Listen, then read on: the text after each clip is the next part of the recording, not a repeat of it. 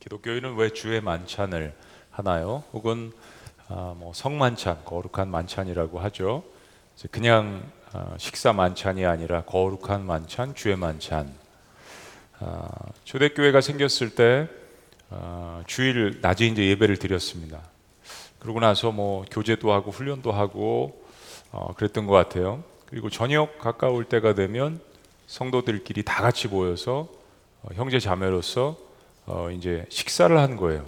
예, 보통 우리가 이것을 애찬식이라고 이야기합니다. 그냥 그냥 식사가 아니라 같이 사랑하는 마음으로 이제 식사를 하게 된 거예요.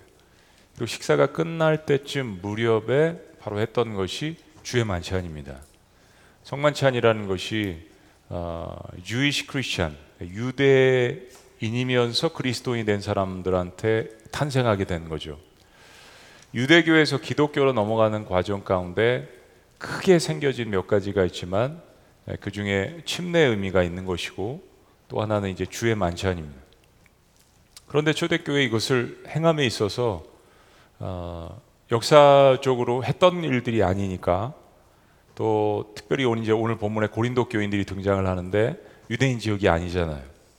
굉장히 타락하고 또 문란한 문화가 있는 아, 굉장히 세속주의의 어떤 한 그 이름 아, 고린도 지역에서 또 주의 만찬이 행해졌습니다.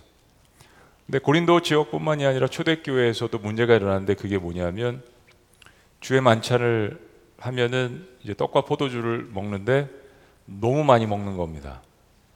아, 분배의 문제도 있었고 또 술을 포도주를 어, 이렇게 우리는 조금만 먹잖아요. 또 포도주가 아니잖아요, 그렇죠? 그래서 원래는 어, 이스라엘에서는 포도주를 음료수처럼 썼기 때문에 포도주를 어, 성찬식에 원래 썼습니다. 그런데 이거 너무 마시는 문제가 된 거예요. 어, 그리고 어, 이거를 주의 만찬을 하기 위해서 모여든 것이 아니라 배가 고파서 그 먹기 위해서 모여든 사람들도 있었습니다.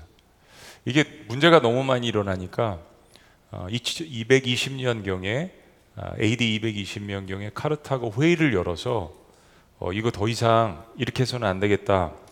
그래서 공의회에서 성만찬 전에 공동 애찬을 금지시켰습니다. 그리고 성만찬을 저녁에서 하던 것을 오전으로 옮기게 된 겁니다. 아예 그냥 오전에 예배 가운데 포함을 시켜가지고 이제 그때 하는 걸로 질서 있게 하자는 그럴 정도로 문제가 많이 일어났던 겁니다.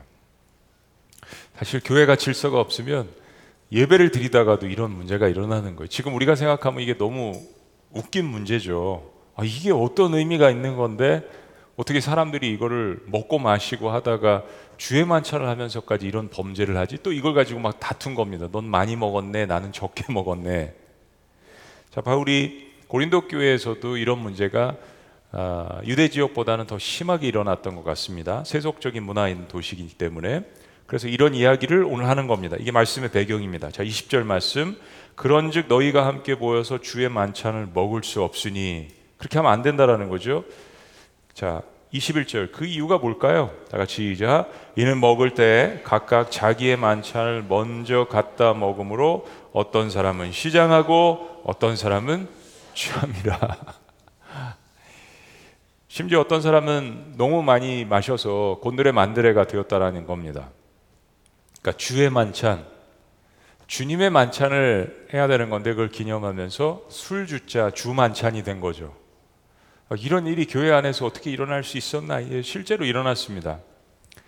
어, 이게 상상을 초월하는 일들이죠. 거기다가 아까 말씀드린 이제 애찬 저녁에 모여가지고 교회 공동체로서 함께 식사를 하고 사실 저 어렸을 때도 늘 예배가 끝나면 성도님들은 늘 모여가지고 같이 식사를 했습니다.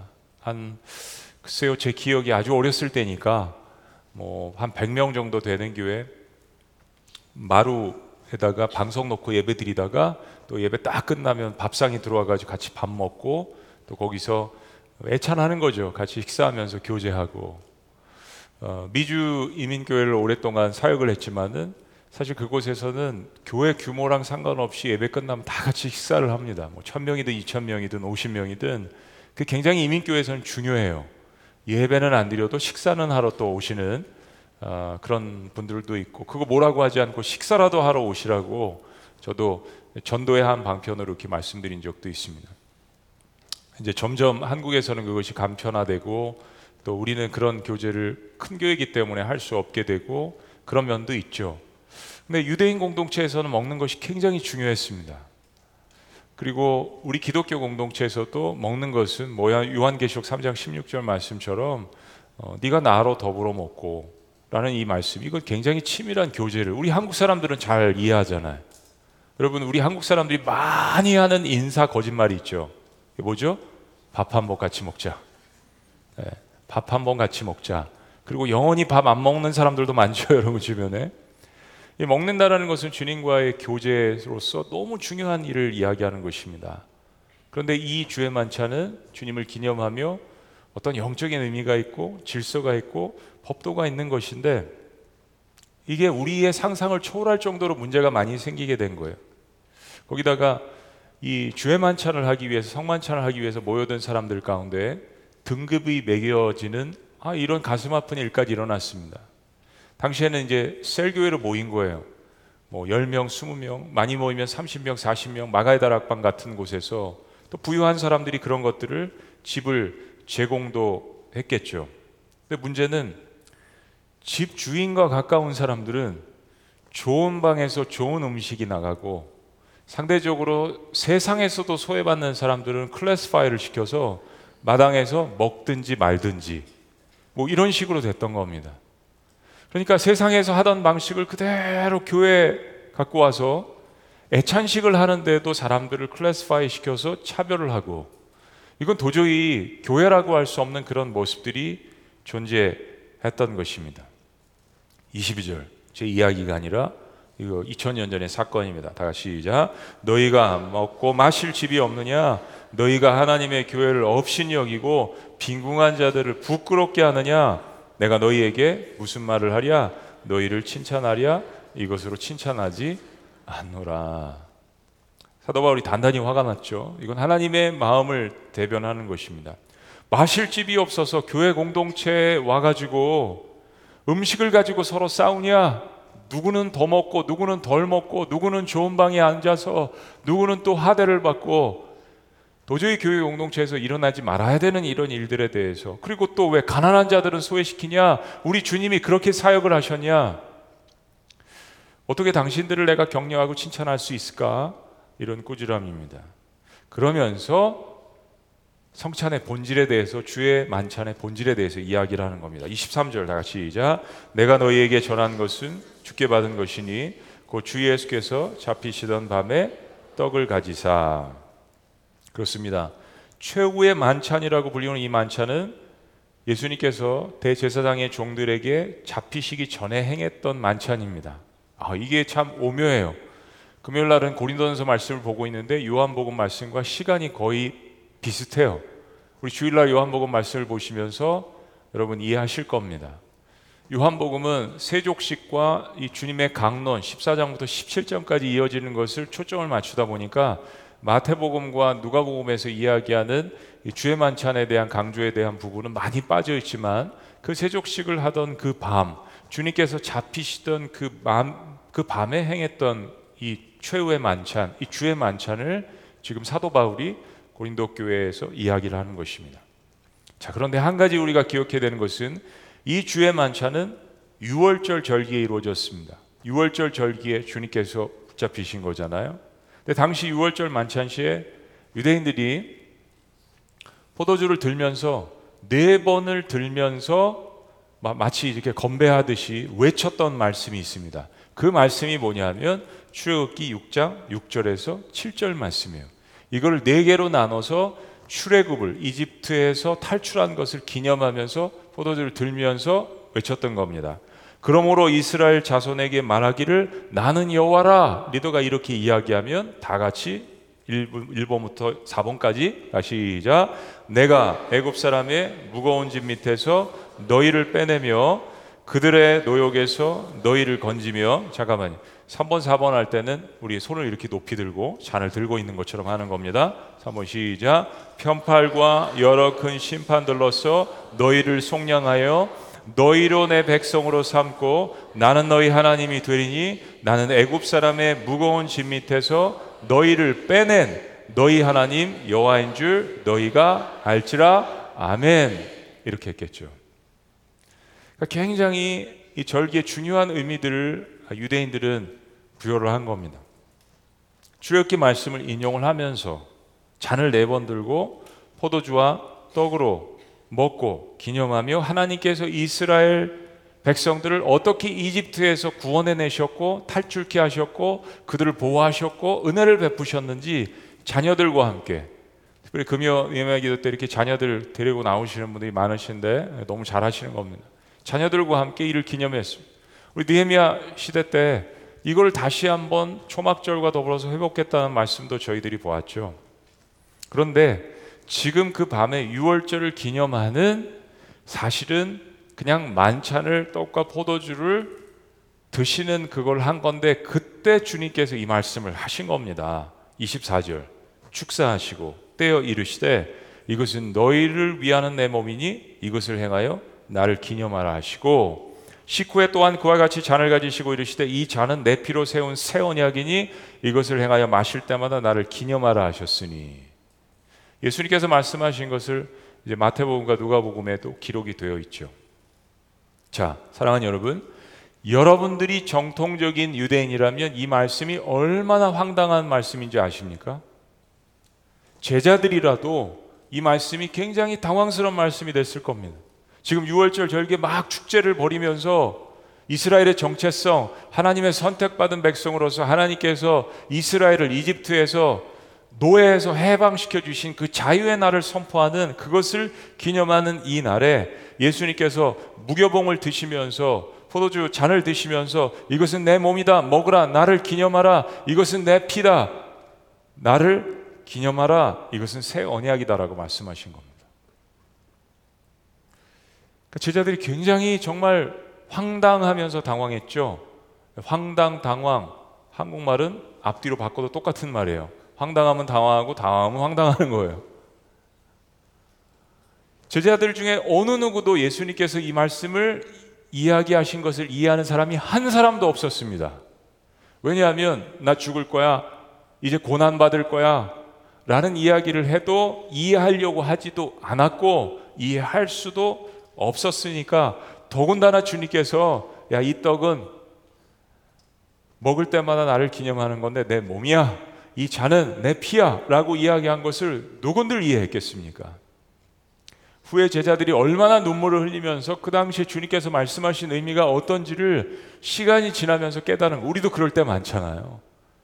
그 몇 달 전에 주님께서 그 말씀을 주셨는데 그때는 이해 못했어요. 근데 내가 그 고난의 상황에 당해 보니까 그런 환경 가운데 처해 보니까 그 말씀이 죽어 있는 것 같았는데 나에게 개인적으로 살아있는 말씀으로 다가올 때가 있었을 것입니다. 자, 제자들이 이 주님의 죽음을 현실로 받아들이지 않았기 때문에 이 말씀은 당시에 큰 감동이 없었을 겁니다. 예수님은 앞으로 다가올 이제 내일이잖아요. 지금 목요일 밤, 금요일 십자가에 주님께서 돌아가실 내일 죽을 것을 기념하면서 주님의 죽으심이 어떤 의미가 있는지를 그 당시에 유대인들이 가져왔던 6월절 기념 사건에 비유해서 말씀을 하시는 겁니다. 여러분 오늘 그 찬양하셨잖아요. 6월절에 관한 찬양하셨잖아요.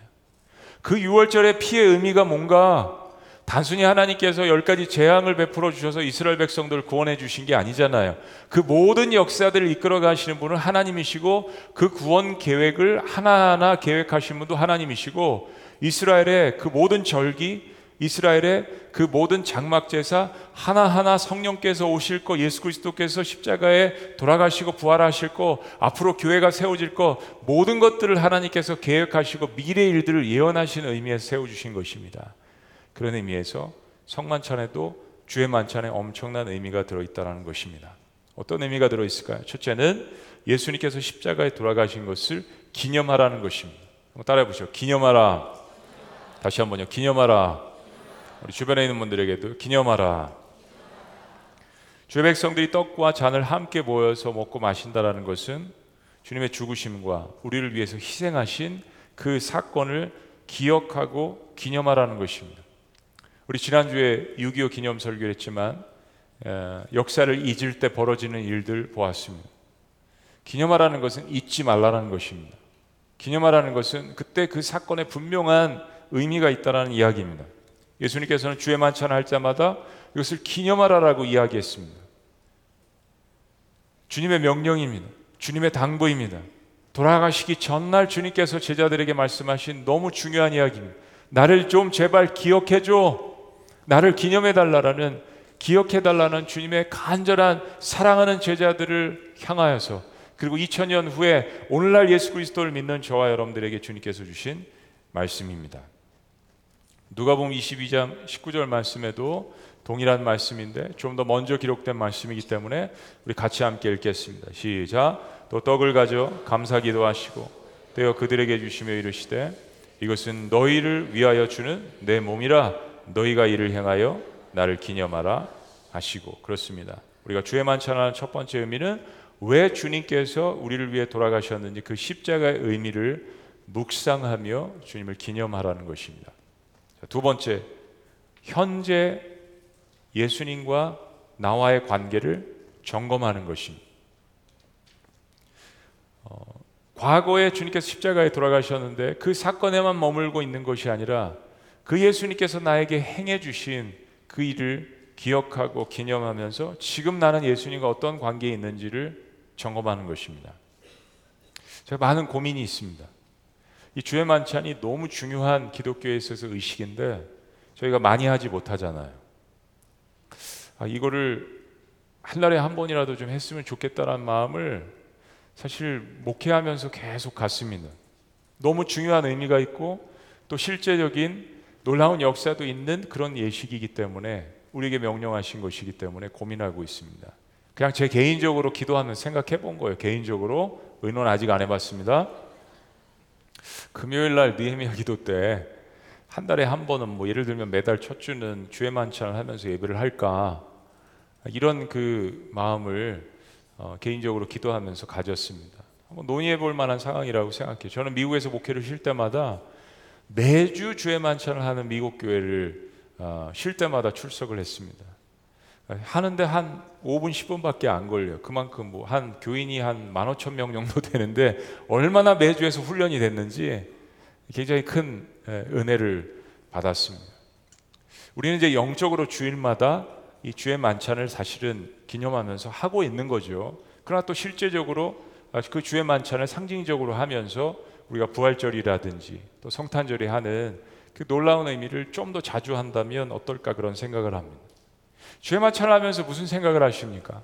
주님께서 나를 위해서 십자가에 돌아가신 것은 2000년의 사건이지만 지금 내가 그 주님과 어떤 관계에 있는지를 나를 살피지 않겠습니까?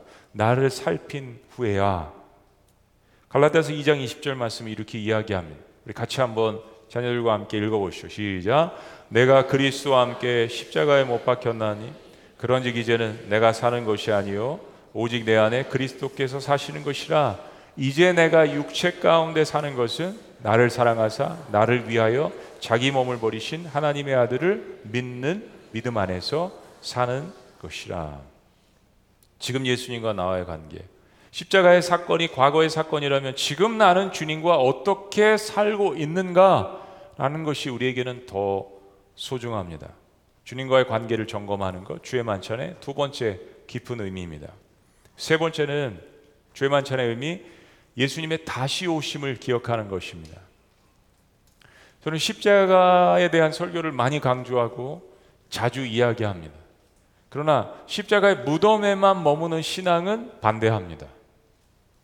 십자가는 우리의 죄를 사해 주시기 위해서 주님께서 돌아가신 거죠. 그러나 주님의 부활하심도 기억하셔야 합니다. 아멘이십니까? 그리고 거기서만 끝나서는 안 됩니다. 성탄절 예배 시리즈에 말씀하신 거 다 잊어버리셨죠? 아멘. 당연하죠. 네. 오실 메시아. 오신 메시아. 그리고 뭐예요?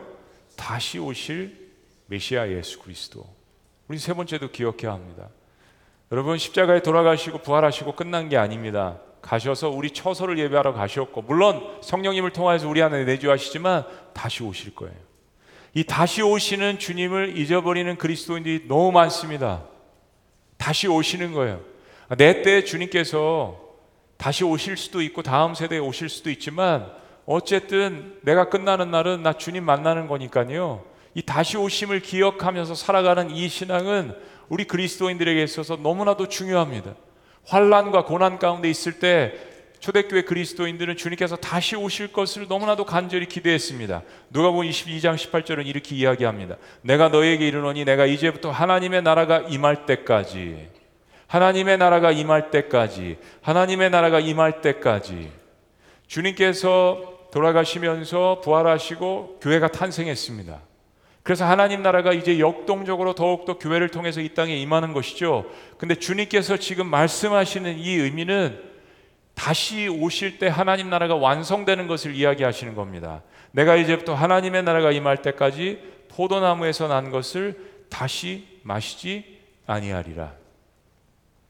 예수님께서 아버지의 나라가 다시 올 때까지 포도나무에서 난 것, 포도주를 이야기하시는 거죠. 다시 마시지 않겠노라라는 그런 말씀으로 우리에게 결혼한 의지를 말씀하시는 겁니다. 강한 부정은 그만큼 주님께서 다시 오셔서 우리와 함께 성대한 예, 마지막 결혼 잔치, 어린 양의 그 혼인 잔치를 완성하는 그런 의미에서 사랑하는 주의 백성들과 함께 천국 잔치를 보이신다는 이야기를 하시는 것입니다. 주님께서 세상을 심판하시고 구원하시려 반드시 다시 오심을 믿으시기를 주의 이름으로 축원합니다. 다시 오시는 것을 기억하는 것 이것이 주의 만찬의 세 번째 의미입니다. 마실 때마다 주님을 기념하면서 주님과의 관계를 살펴보면서 주님 다시 오실 거야. 이미 오셨지만 완전하게 다시 오셔서 나에게 갚아주시고 신원하시고 구원해주시고 모든 것들을 회복시키시는 놀라운 역사가 있을 거야. 라는 믿음으로 나아가시기를 주의 이름으로 축복합니다. 네 번째 주의 만찬의 의미는 예수님의 복음을 증거하라는 것입니다. 예수님의 복음을 증거하라. 오늘 11장 26절에서 바울은 이렇게 권면합니다. 다시 시작. 너희가 이 떡을 먹으며 이 잔을 마실 때마다 주의 죽으심을 그가 오실 때까지 전하는 것이니라. 영어 성경에 보면 proclaim, proclaim이라고 이야기합니다. proclaim은 굉장히 강력한 단어입니다. 선포하라는 것입니다. 나가서 증거하라는 것입니다. 복음을 외치라는 것입니다. 너희가 이 떡을 먹으며 이 잔을 마실 때마다 즉 주의 만찬에 참여할 때마다 이것을 기념하고 기억하면서 주의 죽으심을 이 십자가의 놀라운 사건을 이 구원의 복음을 알지 못하는 사람들에게 그가 오실 때까지 다시 오실 때까지 계속해서 외치라는 것입니다. 많은 사람들이 주의 만찬에 참여하면서 자신의 유익만을 구하려고 했지 실은 역사적으로 주님을 증거하라는 이 말씀을 잊어버린 적이 너무나도 많습니다. 특별히 로마 제국 시대 때 그랬습니다. 태어나면 뭐예요? 로마 시민으로서 그리스도인 자동적으로 주어지는 국가가 곧 기독교 국가이기 때문에 복음을 증거하지 않아도 자연스럽게 다 안다라고 생각해서 교육 시스템이 그러하니까 복음을 증거하지 않고 내가 만난 예수 그리스도를 증거하지 않는 그런 모습들이 오히려 국가적인 시스템에서 종교적인 시스템에서 너무 많이 나타났습니다. 그래서 타락하게 된 거예요. 주님은 그런 식으로 기독교를 이야기하시지 않았습니다. 내가 성찬식을 하면서 주의 만찬을 하면서 주님과의 관계를 깊이 살펴보면서 내가 만난 그 예수 그리스도를 아직 예수님과 만나지 못한 사람들에게 나를 드러내면서 나의 연약한 모습을 간증하면서 주님께서 내 삶에 어떤 영향력을 미치셨는지, 주님의 살이 내 상처난 부분을 어떻게 메꾸셨는지, 주님의 보혈이 내 상처난 부분을 어떻게 치료해 주셨는지 그 의미를 설명하고 증거하는 것 너무나도 중요한 것입니다. 우리 이제 신약 시대 사실은 죄 만찬을 매주 하고 있지 못하지만 이 의미가 우리 모든 예배 가운데 스며들어 있는 것입니다. 그래서 예배는 찬양도 하지만 회개를 통하여서 주님 앞에 나가는 겁니다. 주님 일주일 동안 저 이렇게 살았는데 이런 부분이 참 주님 앞에 부끄러웠습니다. 조용히 혹은 흐느끼면서 기도로 예배를 준비하는 것입니다. 그리고 나의 죄에 상관없이 어쨌든 그 주님은 나의 삶의 주인이시니까 주님을 높이는 마음으로 마음껏 뜨겁게 찬양을 하는 거예요. 그리고 말씀을 통해서 다시 한번 위로와 격려도 받지만 내 삶에 드러난 부분을 주님 앞에 회개하고 그리고 마지막으로 축도를 통하여서 주님께서 다시 한번 힘을 주시는 마음으로 이 세상 가운데 파송되는 것이죠. 너희가 이 떡을 먹으며 이 잔을 마실 때마다 주의 죽으심을 그가 오실 때까지 전하는 것이니라. 우리 매트 2023 이제 벌써 해외 선교로 나가신 분들, 앞으로 나가실 분들, 그리고 이제 전주로 나가실 4천 명에 가까운 성도님들, 그리고 여러 가지 직장 관계로 어, 이곳에 남으셔서 중보기도 하시는 모든 분들, 이 주의 만찬의 의미가 여러분의 기도와 전도 사역에 날마다 임하시기를 주의 이름으로 축복합니다. 마지막 다섯 번째 주의 만찬의 의미는 주님과 연합하고 교회 공동체와 연합하라는 것입니다. 우리 주의 만찬하면서 주님의 말씀을 따라서 떡과 포도주를 마시면서 주님과 연합하는 겁니다. 상징적으로 우리에게 주신 거예요. 뭐, 뭐 화채설 뭐 중세 시대 때 예, 로마 교황청에 의해서 뭐 유카리스트 그래서 이거는 진짜로 내가 떡과 포도주를 먹으면 이게 진짜 주님의 살로 변화되는 거다 뭐 이런 설도 있었습니다. 그건 아니죠. 그건 아니죠. 상징적으로 주님께서 기념하라고 말씀을 하셔서 우리에게 주신 겁니다.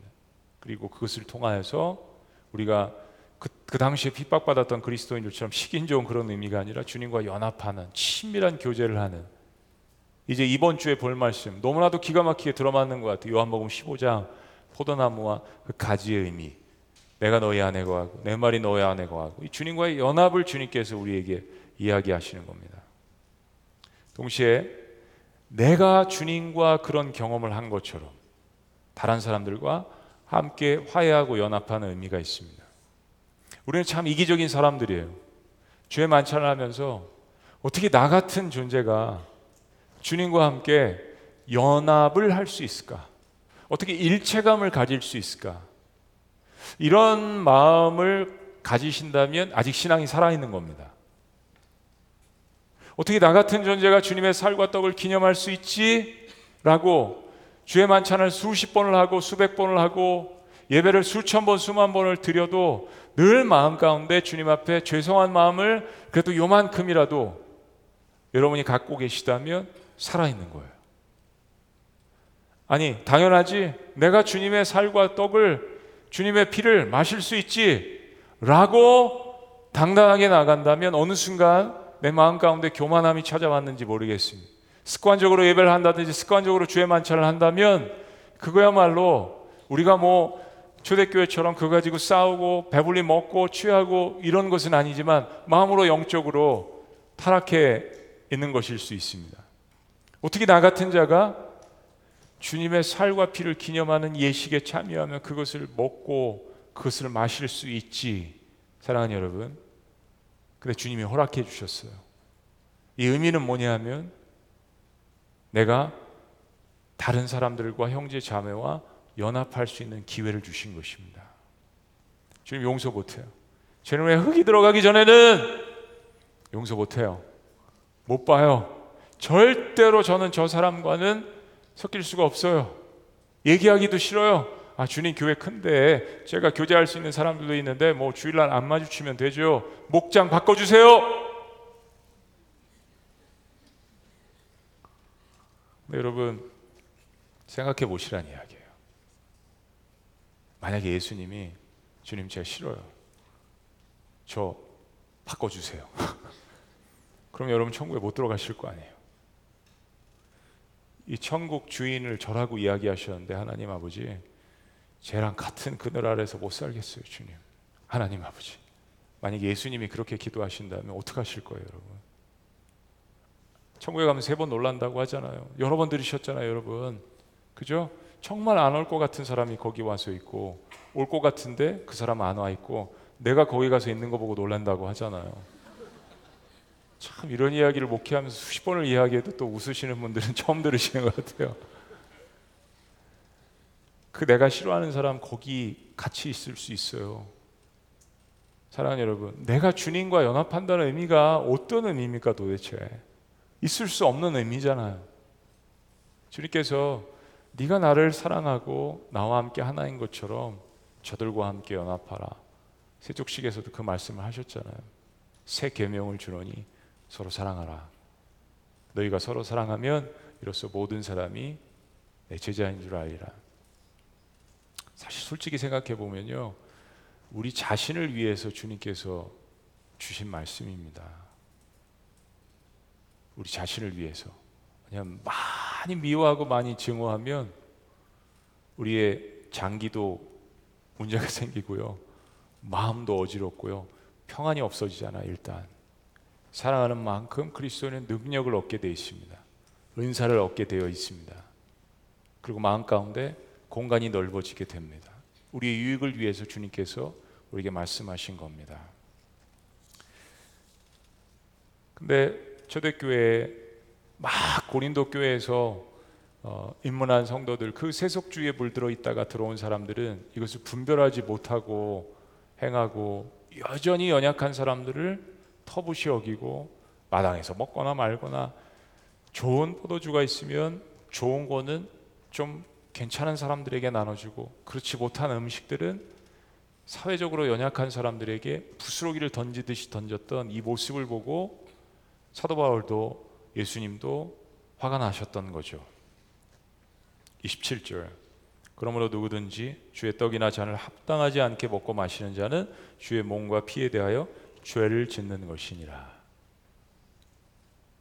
그러지 않으려면 늘 우리의 마음 가운데 어떻게 나 같은 자가 이건요 어, 주님의 사랑을 거부하는 의미가 아니라 어떻게 나 같은 자가 구원을 얻었지라는 신비한 마음, 신기한 마음.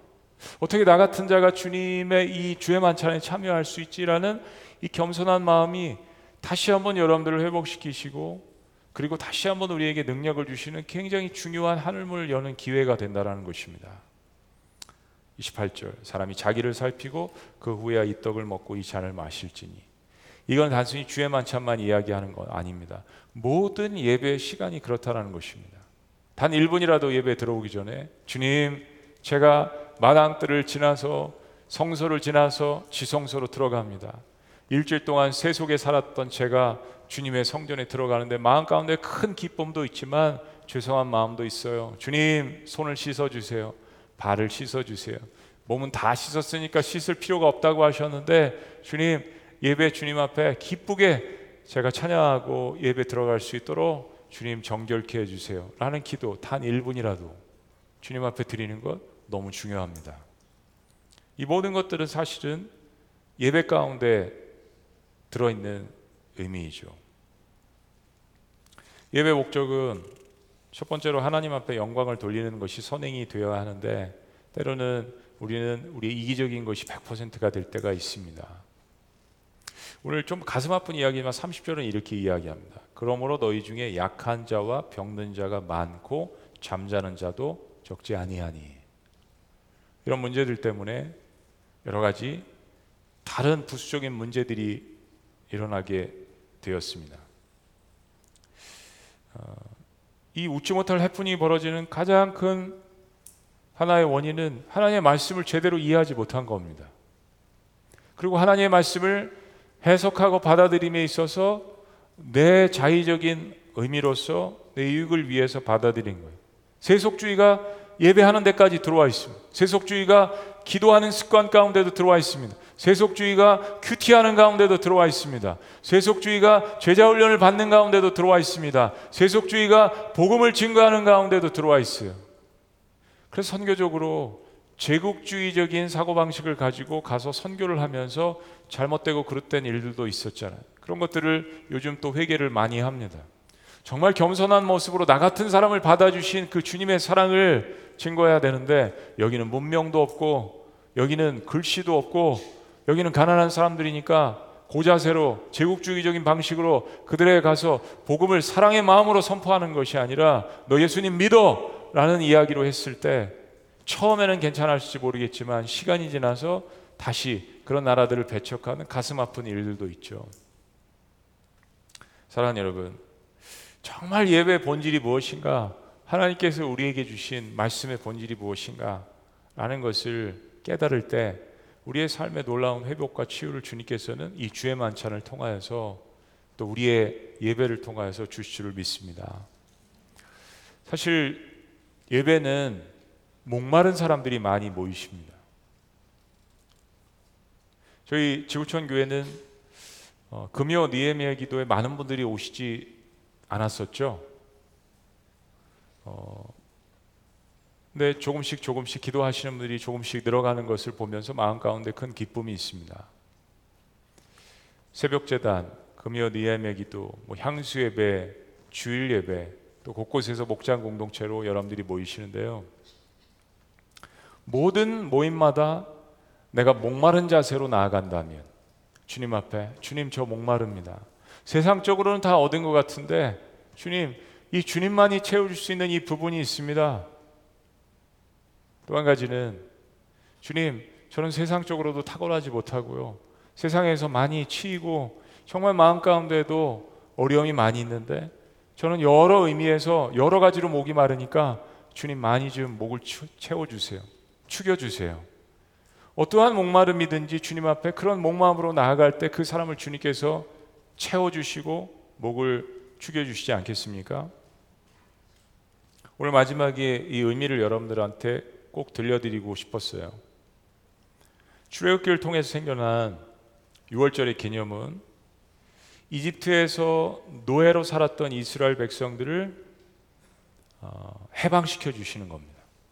채찍에 맞고 여러 가지 인권 유린을 당하고 오랫동안 노예로 살았던 마음 사람들 마음 가운데는 노예 의식이 자리 잡고 있었습니다. 광야 생활을 하는 가운데도 그 노예 의식을 버리지 못하고 야 애굽이 더 나았었다. 그때 맞, 맞고 힘들게 살았지만 그래도 가끔 주인들이 떨어뜨려 주는 고기라도 먹고 이런 생각을 하게 된 거예요. 하나님께서 베풀어 주시는 놀라운 역사는 뒤로 한 채 과거의 옛날에 죄의 노예 모습으로 살았던 그 잠깐씩 순간적으로 주었던 그런 기쁨들 그런 것들을 추억하는 이스라엘 백성들의 모습이 있었습니다.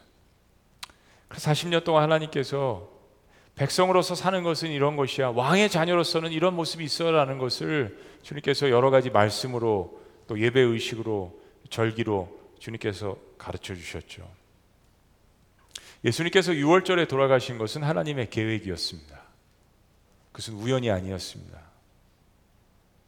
출애굽할 때는 이스라엘 백성들은 육신적으로 그들은 노예에서 해방되었을지 모르겠지만 영적으로 하나님의 자녀가 되기 위해서는 매우 오랜 시간이 걸렸죠. 그런데 주님께서 히브리서 말씀처럼 단번에 십자가에서 돌아가심으로 말미암아서 주님을 믿고 주님을 영접하고 사랑하는 모든 사람들에게 그가 누구든지 출애굽을 더하여서 그들의 육신과 영혼이 완전한 구원을 받을 수 있는 놀라운 길을 열어 주셨습니다. 이집트의 아들들에게 첫째 장자들에게 재앙이 미치는 그 밤에 예수 그리스도의 보혈을 상징하는 그 어린 양의 피를 찍어서 우슬초에 찍어서 문설주에 발랐던 이스라엘 백성들의 장자는 다 살아남았습니다. 한번 따라해 보시죠. 그가 누구든지 신약 성경에 가장 많이 등장하는 말씀 가운데 하나 그가 누구든지입니다. 이것은 우리의 죄를 능가하는 그리스도의 보혈의 능력입니다. 우리의 삶을 능가하는 하나님의 엄청난 은혜이십니다. 그것이 주의 만찬 가운데 의미로 들어 있습니다. 그리고 우리가 어떤 모임이든지 예배하는 그 놀라운 역사 속에 여러분이 믿음으로 예수 그리스도 이름으로 나아가시기만 한다면 늘 놀라운 그 하나님의 은혜가 여러분들과 함께 하실 것을 주의 이름으로 축원합니다. 그런 의미에서 오늘 이 주의 만찬의 의미를 생각하시면서 여러분 삶 가운데 주님 저 이 부분 치료를 받았으면 좋겠습니다. 주님 저 이 부분 회복되었으면 좋겠습니다. 여러분의 치료와 또 회복을 통하여서 더 연약한 자들에게 그 예수 그리스도의 능력으로 나아갈 수 있는 그러한 능력도 간증도 특별히 이번 여름에 뜨거운 그런 복음 증거와 선교도 여러분 삶 가운데 있기를 주의 이름으로 축원합니다. 기도하시겠습니다.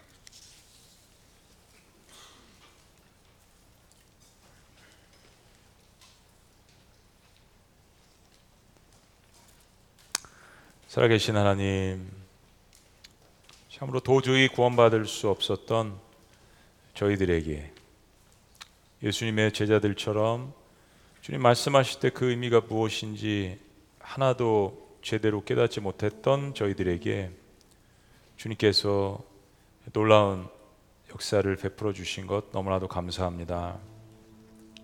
주님, 오늘 이 주의 만찬에 너무나도 귀한 의미를 우리에게 깨닫게 해 주셨습니다.